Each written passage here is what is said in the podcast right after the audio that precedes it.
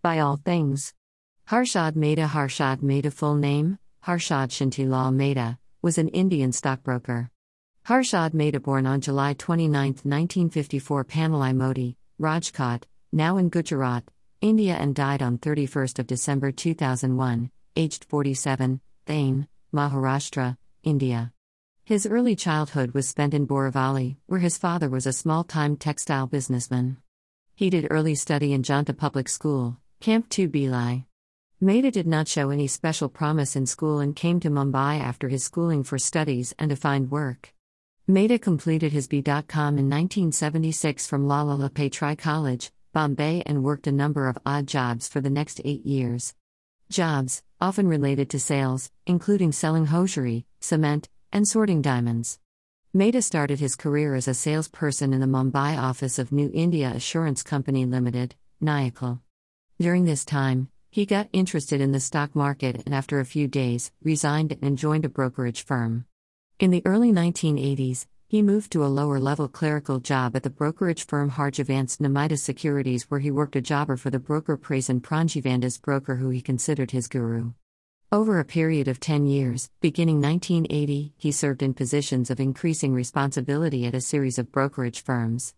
By 1990, he had risen to a position of prominence in the Indian securities industry, with the media, including popular magazines such as Business Today, touting him as Amitabh Bachchan of the stock market.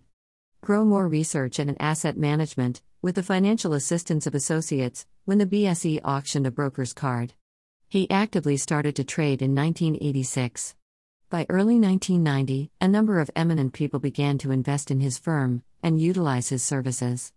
It was at the time that he began trading heavily in the shares of Associated Cement Company, ACC. The price of shares in the cement company eventually rose from rupees 200 to nearly rupees 9000 due to a massive spate of buying from a set of brokers including Mehta. Mehta justified this excessive trading in ACC shares by stating that the stock had simply corrected when it revalued the company at a price equivalent to the cost of building a similar enterprise, the so called replacement cost theory that he had put forward.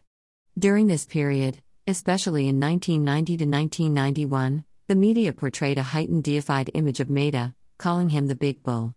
He was covered in a cover page article of a number of publications, including the popular economic magazine Business Today, in an article titled Raging Bull. His flashy lifestyle of a sea facing 15,000 square feet penthouse in tiny area of Worli complete with a mini golf course and swimming pool, and his fleet of cars including a Toyota Corolla, Lexus LS 400, and Toyota Sera were flashed in publications.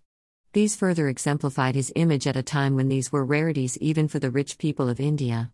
In criminal indictment later brought by the authorities, it was alleged that Mehta and his associates then undertook a much broader scheme, which resulted in manipulation the rise in the Bombay Stock Exchange.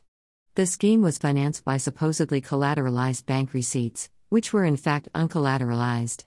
The bank receipts were used in short term bank to bank lending, known as ready forward transactions, which Mehta's firm brokered.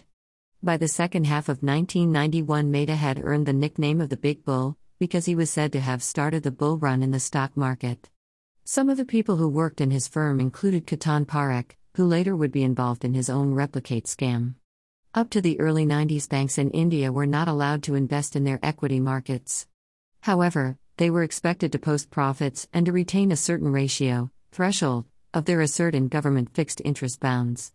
Mehta cleverly squeezed capital out of the banking system to address this requirement of banks and pump this money into the share market. He also promised the banks higher rates of interest, while asking them to transfer the money into his personal account, under his guise of buying securities for them from other banks. At that time, a bank had to go through a broker to buy securities and forward bonds from other banks.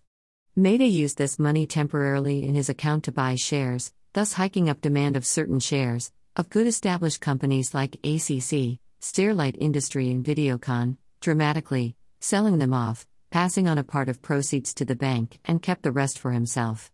This resulted in a stock like ACC, which was trading in 1991 for rupees 200 slash share, skyrocketing to nearly rupees 9,000 in just three months. On April 23, 1992, journalist Sucheta Dalal exposed illegal methods in a column in the Times of India. Mehta was dipping illegally into the banking system to finance his buying.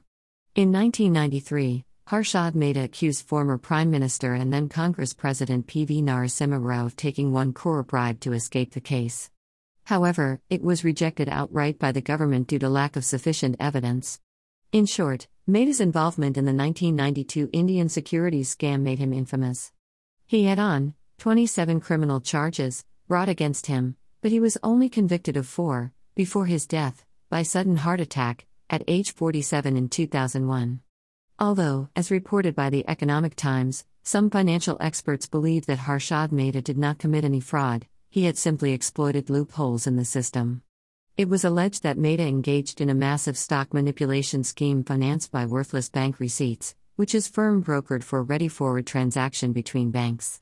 Mehta was convicted by the Bombay High Court and the Supreme Court of India for his part in a financial scandal valued at 100 billion Indian rupees, 1.4 billion US dollars, which took place on the Bombay Stock Exchange, BSE.